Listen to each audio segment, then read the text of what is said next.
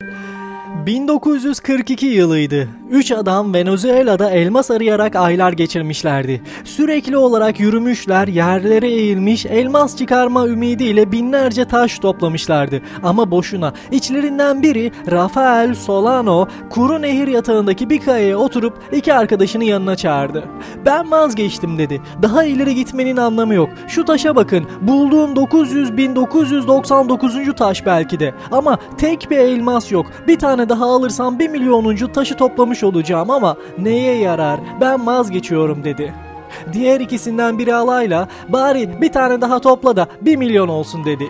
Solano şakaya şakayla cevap vererek peki dedi. Bu işi terk etmeden önce bir taş daha arayayım bari dedi. Yorgun gözlerini kapatarak elini elmas umuduyla eşeledikleri taş yığınına uzattı ve yumurta büyüklüğünde bir taşı aldı. İşte arkadaşlar dedi. Milyonuncu taş da tamam. Benden bu kadar. Ne var ki topladığı bu son taş çok ağırdı. Normal bir taştan daha da ağır. Bu durumun farkına varır varmaz Solano eliyle taşı bir kez daha tarttı. Sonra da bu bir elmas diye bağırdı. Bu gerçekten elmas. Sonrasında New York'ta bir kuyumcu Rafael Solano'ya topladığı o belki de milyonuncu taş için yüz binlerce dolar verdi ve daha sonra da Kurtuluş adı verilen bu taşın dünyada bulunan en büyük ve en saf elmaslardan biri olduğu anlaşıldı. Yani genç bir karamsarın görüntüsünden daha acıklı bir görüntü olamaz değerli dinleyenler. Gençseniz çalışmaya devam edin. Karamsarlığa kapılmayın. Mutlaka amacınıza ulaşacaksınız. Yeter ki yeterince deneyin, azmedin ve çalışın. Çalışmakla, denemekle her şeyin üstesinden gelebilirsiniz.